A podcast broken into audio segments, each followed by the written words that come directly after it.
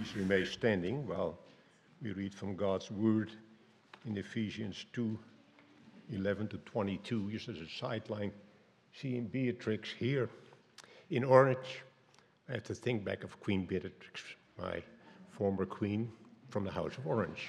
Very appropriate. Thank you.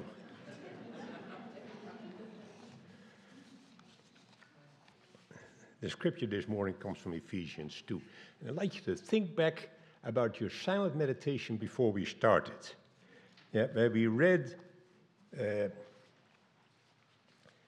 from, you know, Eugene Peterson's translation, uh, sometimes freely, but very much to the point. And he says there, then he started over, and at the end he says, a fresh start for everybody. Think about this starting over and a fresh start for everybody. Now go to God's Word. Therefore, remember that at one time, you Gentiles in the flesh, called the uncircumcision, or what is called the circumcision, which is made in the flesh by hands, remember that you were at that time separated from Christ, alienated from the commonwealth of Israel, and strangers to the covenant of promise, having no hope and without God in the world. But now, in Christ Jesus, you who were once far off have been brought near by the blood of Christ. For he himself is our peace. He who made us both one and has broken down in his flesh the dividing wall of hostility by abolishing the law of commandments expressed in the ordinances, that he might create in himself one new man in place of two, and so making peace, and might reconcile us both to God in one body through the cross, thereby killing the hostility.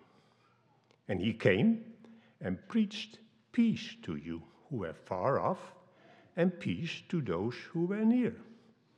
For through him we both have access to one Spirit to the Father.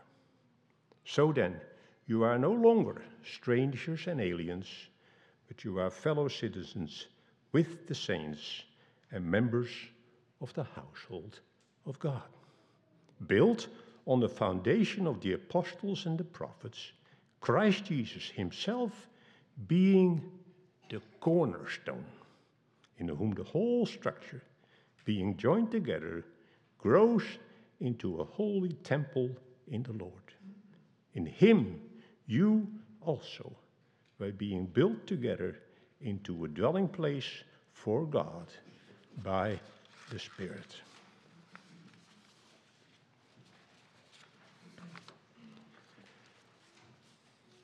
O oh Lord, reading those words from the Apostle Paul, we can see what a glorious news he's sharing with this congregation.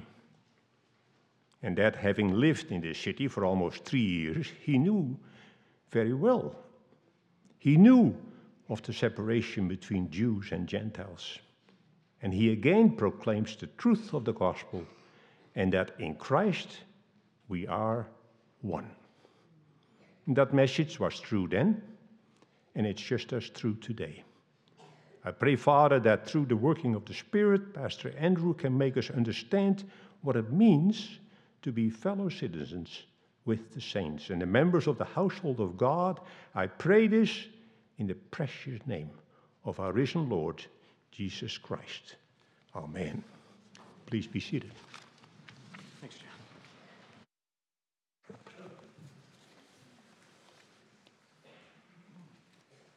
All right, here we go. Continuing through the book of Ephesians. If you remember, uh, Paul started in chapter 1 just celebrating God. Uh, he begins with God, he celebrates the, the work of God. There's something really instructive for us there as we think about how to relate to God, looking at Ephesians, seeing how Paul leads us in that direction. Toward the end of chapter 1, we said he makes this great claim that Christ is above all and, and, and over all, that all the principalities and powers, both of this age and the age to come, are in subjection to Christ. And then uh, in chapter 2, he is moving into two proofs. Uh, he has stated sort of his proposition. Uh, and now he is going to seek to prove that those things are true. Verses 1 to 10. The first proof of the, the great victory of God is what he has done in us as individuals. That he has come to, um, he has come to a community of corpses, as it were, and he has injected us with life. We were dead, but now are alive. And then the second proof that he is going to be looking at, and we'll look at it both today and next week, verses 11 to 22, is he goes on and he says, Furthermore, uh, not only has God made you who were dead to be alive, but he has also made you into this new humanity uh, where there is true peace uh, through the finished work of Christ. And that's what we're going to be looking at today. This was obviously a huge issue in that world. There was, uh, you know, folks throughout the, the Roman Empire lived under the, the Pax Romana, the, the peace of Rome. But there was a falseness to that peace because so many people were living under the Pax Romana as slaves. Uh, they were uh, working to support the Roman government. They were in poverty, all of these things. And, you know, they were saying, peace, peace, but there, there really is no peace in their communities as, as folks were coming to the faith, recognizing Jesus Christ. There was this sense of friction that existed between the Jew and the Gentile, but against all sorts of different communities and backgrounds and all of that. And Paul wants us to really think about peace. Uh, we, of course, recognize this in, in our own world, uh, the longing that we have for peace. Uh, one writer, this is actually a little bit older, written in the 70s, he said, In the last 300 years, there have been 386 wars in Europe. We know that there have been more since then. Since the year 1500, there have been 8,000 known peace treaties that have been signed. Each one was signed with the intention that it should last forever in, in perpetuity. But the average length of each peace treaty was two years.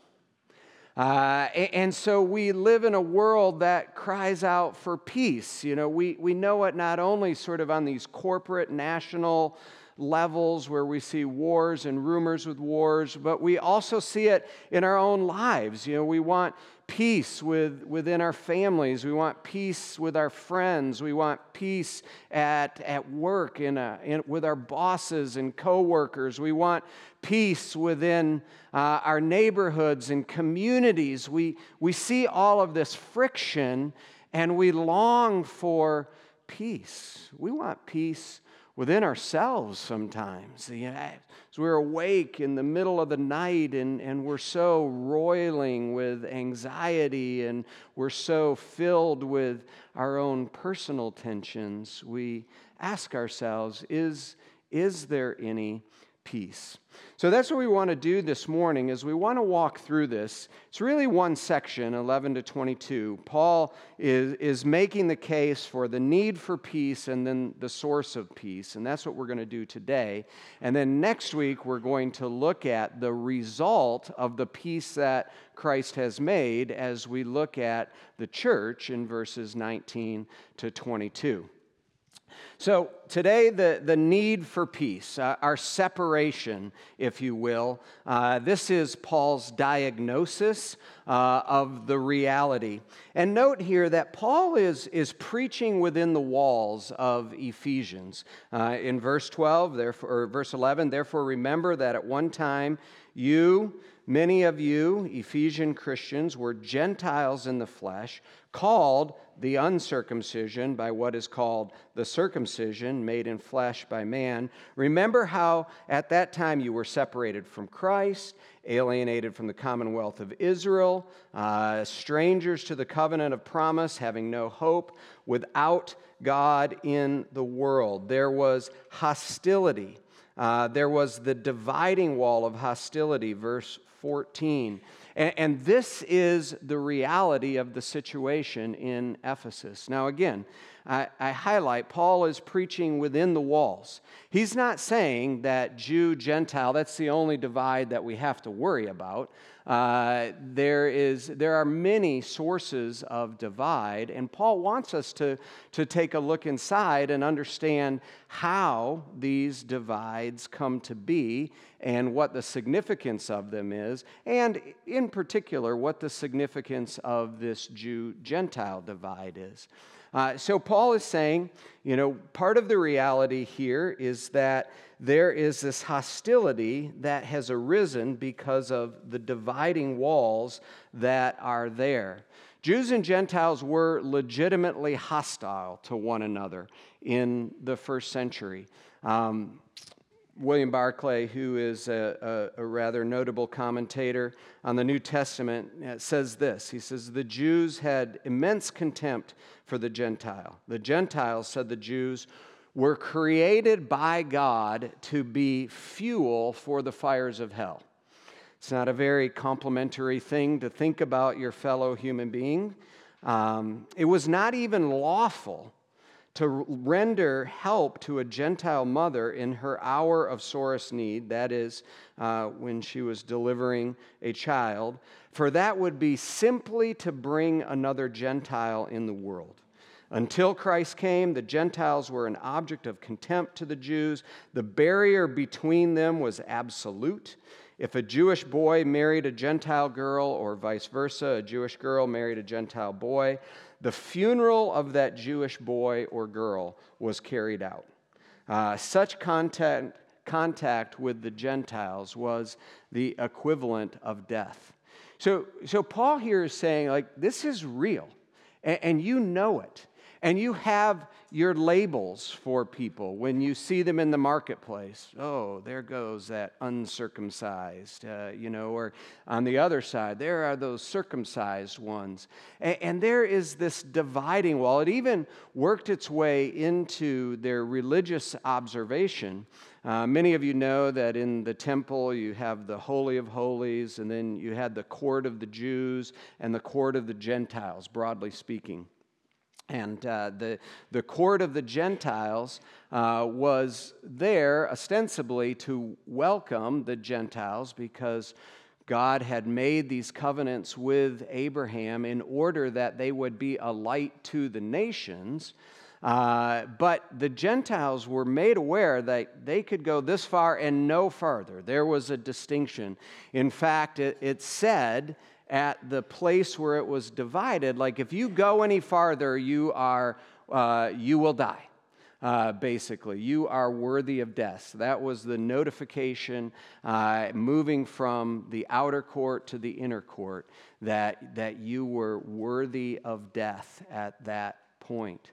And, and this this hatred, this this feeling was was so was so entrenched in them as a community. It was so deep but it was something that, that wasn't supposed to be that way. God never intended for that. In fact, some say that God never, um, uh, never ordered the making of the court of the Gentiles. And we do know that when Jesus comes and he cleanses the temple, it's specifically the, the cleansing of that outer court. And, you know, a lot of times we focus on the commerce aspect of that. But you remember when, when Jesus cleanses the temple, what does he say? He, he quotes Isaiah and he says, You know, my, my father's house is to be a house of prayer for many nations. Uh, there is a certain sense in which he's saying, You are not being who you are meant to be because you are not welcoming those who are different from you. You are not welcoming those who uh, don't bear this mark of circumcision, this external sign. And that really is the source of the problem. So, two things here. We've got the separation that we're talking about. First is the reality. Hopefully, you've grasped that uh, now. The, the second thing, though, is the source. You know, where does this come from? How did this become such an enormous thing? Well, we're, we're told in, in verse 15 that uh, Christ has made peace uh, broken down the dividing, broken down in his flesh the dividing wall of hostility by abolishing the law of commandments and that have been expressed in ordinances, that he may create in himself one new man in place of the two. So we're going to dive into this a little bit in the second point more, just the, the work of Christ. But what we have to understand is what he's talking about here with regards to the law. Because uh, one way you could read this and say, well, it was the law that was the problem. But that was not, the, the law wasn't the problem. Uh, we, we know that for a couple of reasons. Like, one, God would have never given a law uh, that would have been ultimately problematic. Uh, God gave a law that expressed his heart, and, and, there was goodness wrought up in that law. God's intent from the beginning was that the Jews would be a light to the Gentiles and that they would be received and they would be brought in under all of the covenants that were made with representatives of the Jews, Abraham, Jacob, others, uh, but they were for all the people. So the law is not inherently uh, divisive in that way. Now, it, it, does have separation aspects to it, uh, but those separations were with regards to their relationship to God, not necessarily uh, meant to be completely exclusive outside of that. The second thing, and just even from the New Testament, Paul's own testimony, 1 Timothy chapter 1, he said, We know that the law is good for those who use it lawfully. And that seems to be the rub here. And, and that's what Eugene Peterson and, and the, the uh, um, the translators of our text get at here when they talk about the expressed ordinances. Uh, Peterson, and in the quote that you read a little bit earlier, uh, said he tore down the law that we use to keep others at a distance. He repealed the law code that had become so clogged with fine print and footnotes that it hindered more than he helped uh, then it helped. And, and then he started over. What, what, what Paul is saying here is, is that the people, the Jews, have hijacked the law. And, and rather than use it for this thing that would lead people to, to Christ, uh, this mirror that would help them to see their need for Christ, that would bring people under the grace of Christ, they have used it as this uh, weapon to keep people out and separated and apart. And, and this is the very heart of our separation. The separation that we experience comes from this tendency that we have within uh, to use God's good gifts, whatever they might be, uh, to, to accentuate things that benefit us and to bludgeon those uh, that are apart from that. And I think you recognize that, you know, we're not in the situation of Jew and Gentile, but we do that all the time. Uh, we, we, we do this with uh, our, our gifts, our, our intellect. I mean, I just think theologically, how we oftentimes will do this. We have a certain understanding, a certain thing, and we say, well, those people, You know, it's not circumcision and uncircumcision, but it's, you know, whatever. It's the Baptists, the Catholics, the Presbyterians. We, we use these labels to accentuate our, you know, our rightness, our goodness, and to accentuate the ways that other people fall short. Uh, as uh, you know, Elder Streifkirk prayed earlier. I mean, just, we're rife with this in our current political climate. You know, using these labels, we create our fences, we create our, our walls, walls that highlight the positive things that we have, and then labels that, that condemn other people. Now, there may be right and wrong in this, and I'm not saying that there is, I'm certainly not saying that there is no sort of moral arc to the universe or there's not absolute truth. Certainly would never say that. But we have to recognize that our tendency is not to necessarily go towards that absolute truth, but to make ourselves absolute. And that is why Jesus had to die. That is why the only thing that could bring peace was uh, for Christ to go to the cross and to have his blood poured out and to have his body given for us. Because the, the issue is not what's out here, the issue is what's in here. You know, we are all we are all these folks who will erect these dividing walls. You know, however we want to define them, we will all erect these dividing walls to favor us and to bludgeon uh, those who are a little bit different than us. So, Paul talks about shalom. If, if, if, we talked about, first of all, the separation, the reality, the source, uh, you know, that's the diagnosis. Now, Paul is talking about peace. This is the cure. What is the cure? It is nothing less than the death of the Son of God.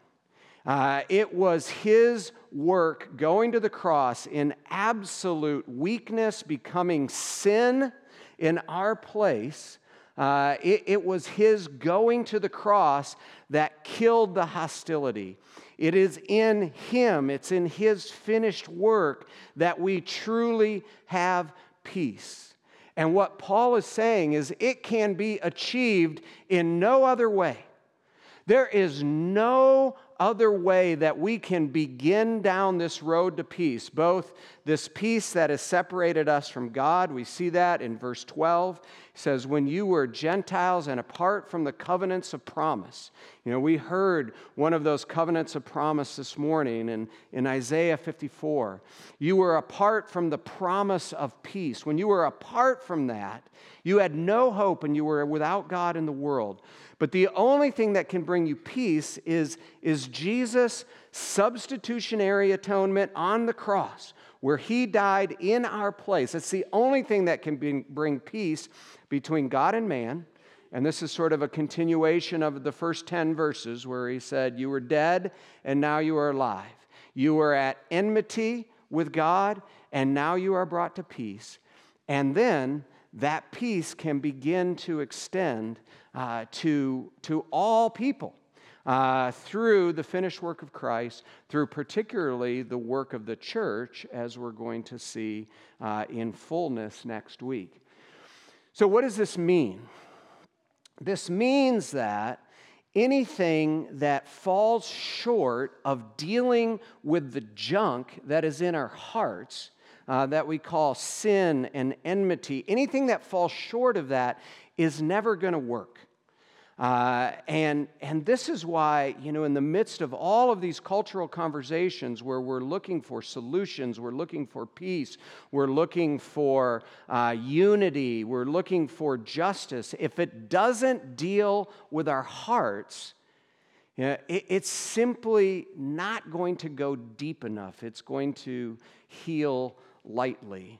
I, I think about that, you know, ways that we have tried to, to fix the situations in, in our world. You know, some people focus on the structures uh, that are in the world and the systemic uh, aspects of our society that divide people.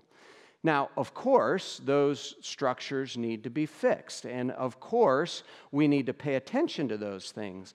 But we can't simply focus on the structure without recognizing that it's people and it's their hearts and it's their propensity to divide and to label and to operate with pride. That is what has created the structures in the first place. So if you attempt to deal with the structures without dealing with the heart, you're just going to, you're going to make a superficial, uh, temporary healing. And, and, more than likely, you're going to set up an equally divisive structure uh, in its place. You know, education. You know, we have this notion that children don't come into the world um, as, as racists, or people, children don't come into the world as those who are naturally divisive. Uh, and so we, we have children's books, uh, The Anti Racist Baby. Uh, if we can just read this book to the child, then therefore, you know, will you know, a system of education will change those things. Now, I'm not saying that the book is in and of itself bad, but, but by itself, it will never, ever really get to the root of the problem. Because the root of the problem is us. And that is the whole point of the cross. You know, when we, when we go on up to the mountain of mercy, uh, that beautiful, scandalous night, and we look at the cross and we look at what it took for God to bring peace into the world, and we recognize that it's our sin it's our hardness of heart. It's our prejudices. It's our hatred of other people that are not like us. It's us that is the problem. Then we really get to the point where we can understand uh, the peace that God is offering. Because God is offering a peace that doesn't just heal lightly but it heals all the way down. It's a shalom that goes from head to toe, inside out, and offers us truly, uh, offers us a true hope. And part of what Paul is saying here is it doesn't matter who you are or where you've been or, or any of these things. He says, He came and He preached peace to those who were, come on, far, and then he also preached peace to those who were near. So Paul preached peace. He preached the same gospel message no matter where you are on the religious scale.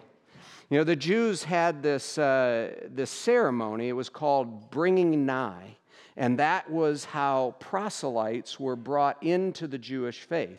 And, you know, the word in King James is nigh, you know. So he's saying whether you were already in, quote unquote, by the circumcision, whether you were already a recipient to the promises by reason of your birth, or whether you were out, you didn't have the sign of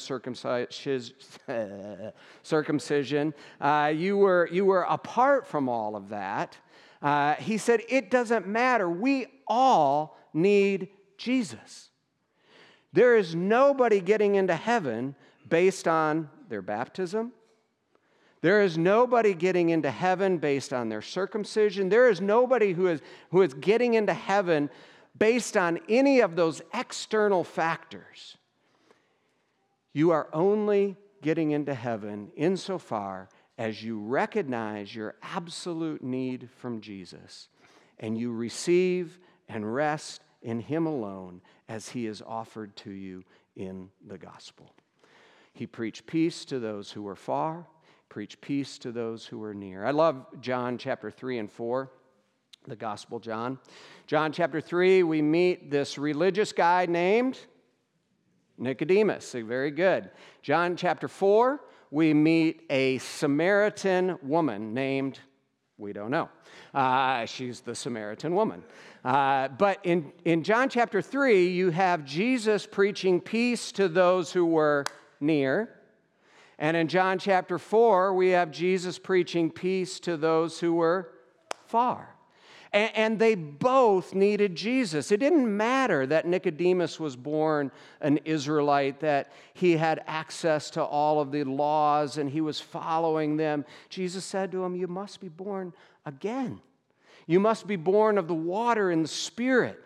Jesus said to the Samaritan woman who was profligate, living in all this wild ways, five husbands, you know, worshiping in whichever way she wanted to, whatever, he said, You have to come to the living water. It's only as you drink to this water that you will truly find peace. And this is what Paul is proclaiming. This is the victory of Christ. Christ comes and he makes a way. He makes life for all people, near and far. The circumcision, the uncircumcision, the, the rich, the poor, the black, the white, no matter who you are, no matter where you've been, the invitation is to come and to rest in the finished work of Christ and therefore find shalom. We're going to look at this a, lot more next week as we continue forward, looking at what, what that means then for our life, because in verses 19 to 22, Paul comes and says, Where is this peace uh, exhibited most clearly? You know, is it in nationalistic structures? Is it in our school systems? Is it all of these things? And Paul says, no. This new humanity that he's making is to be manifested in the church, first and foremost. And it's the church that goes out with this gloriously subversive message in order to offer this hope and this peace to the world. One writer says this In Christ are forever made impossible all ideas of racial prejudices, nationalistic superiority, class distinction, religious bigotry, and personal dislikes by the welding together of all into one body. This workmanship of God does not come about by the reconstruction of human society on an external or an altogether new basis, but rather in Christ, the far off and the near, are united through his death to become a household of God, an ever growing temple within which God finds for himself a dwelling place in his spirit. How do we know that Christ is victorious? We know it uh, because of this change that he has wrought in us you know, a, a, movement from death to life, a movement from, from hatred and from dividing to humility that recognizes I am no better than anybody else. My sin, my heart attitudes required the death of the Son of God. And because of that, I can never think of myself more highly than my sister or my brother, no matter what their background is, no matter what they have done, no matter how they are labeled. And that really gives us hope. Now we're getting down to the crux of the matter. And, we can recognize that at one time, maybe apart from Christ, we were without God and without hope in the world. But now, we truly have hope. Will you pray with me? Father, we thank you for this word. We thank you for the penetrating power of this word, uh, not to simply gloss over our junk, uh, our sin, our rebellion, our enmity, but to look it squarely in the face and deal with it in a way that we actually find peace. Thank you, Lord Jesus, uh, for becoming sin for us in order that we might become uh, the, the newness of God, this new humanity uh, that reflects unity, that reflects the unity that comes through Christ. Lord, we thank you that you have overcome our hearts, that you have broken down the dividing wall of hostility, and we give you all the praise and all the glory. In Jesus' name, amen. Let me invite you to rise in body